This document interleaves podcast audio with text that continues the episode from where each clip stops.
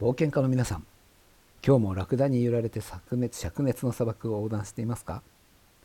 さて、昨日ですね、日本語教育革命家の今井慎吾さんが書かれた教育の公平性という欺瞞というブログ記事を拝見しまして、ちょっと前に思ったことを書いてみたいと思います。確かツイッターだったと思うんですが、どなたかがですね、日本語学校、国内の日本語学校は大学受験に、学習者を合格させることが目的なので、国際交流基金の理念は意味がないというようなことを書いてたのを見かけたことがあるんですね。まあ、国際交流基金の事業の対象は海外の日本語教育のみなので、仮に国内の日本語教育にとって意味がなくても、多分公式的にはあまり大きな問題はないと思うんですけど、それにしてもですね、大学受験に合格させることが、それだけが目的という考え方にはちょっと驚きました。というのもですね、その国際交流基金のミッションというのは、日本の友人を増やし、世界との絆を育むですし、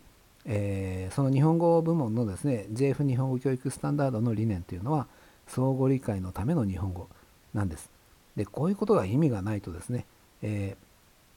僕と同じ日本語教育という仕事をしている人が公開された場所で行ってしまうということにですね、ちょっと危機感を覚えました。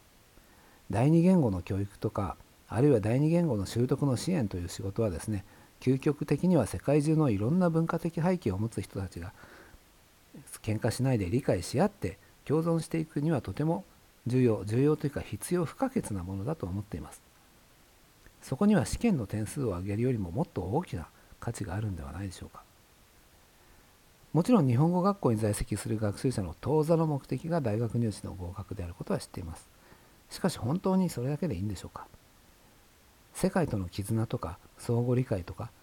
そこまで大きい話じゃなくてもですね、大学入試に合格したらすぐに入試以外のいろいろな場面で日本人の学生とか先生とかとですね、日本語でコミュニケーションしなければいけない機会も出てくるわけです。それでツイッターでですね、いつもと同じようにアンケートをしてみました。質問はですね、国内の日本語学校で教えていらっしゃる日本語教師の皆さんにお伺いします。学習者が日本の専門学校や大学に進学することを考えているとき、A、入試に合格するための日本語に集中して教えるべき。B、進学した後に必要な日本語も教えるべきのどちらですか？という質問をしました。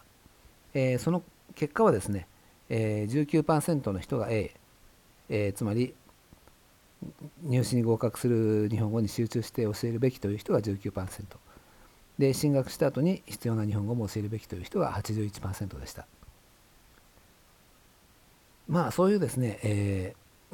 入試の日本語だけ教えればいいという、そういう考え方の人が一定数いるのは、僕も知識としては知ってはいます。しかしですね、まあ、もしかしたらそういう考えの人が僕のような考えの人間と一緒に仕事をするのはなかなか難しいんじゃないかなと思いますね。で、冒頭でご紹介した今井さんの記事もまさにそのようなことが書いてあるわけです。そしてこれは日本語教師に限定したことではないんですけど、その教育に関わる人間の全てが一度は考えなければいけないことだと思います。考えるだけではなくてですね、自分にとって何が大事なのか、どちらの道に行くのかということを分岐点の前で考えなければいけないと思うわけですね。アメリカの教育界でですね、海賊のキャラで売っているデイビッド・バージェスというとても有名な教師がいます。で、彼の教え方というのはどちらかというとかなり教師が中心的な感じで、僕は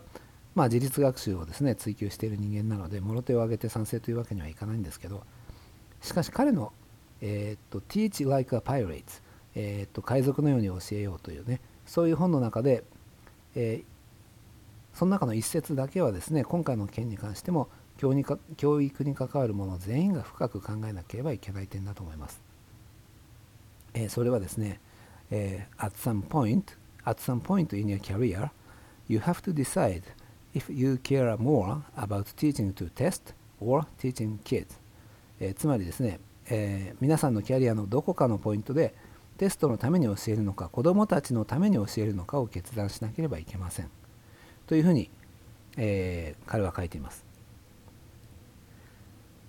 ここでですね、このポッドキャストを聞いている皆さんはちょっとだけ一時停止のボタンを押して空を見上げて考えてみてほしいんです。天井でもいいです。皆さんにとってはどちらが大事でしょうか。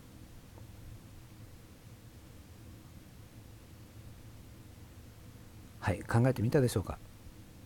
今日のですね、ポッドキャストの最初にご紹介した今井さんは、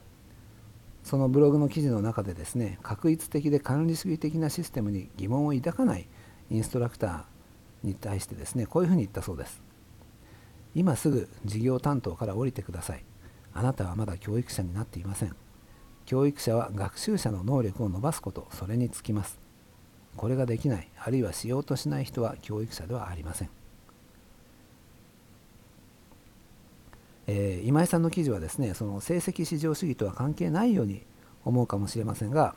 やはりその確一的で管理主義的なシステムを守ることを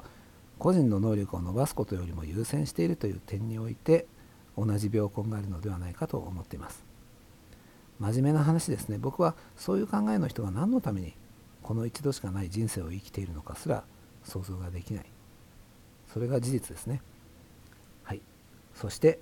冒険は続きます。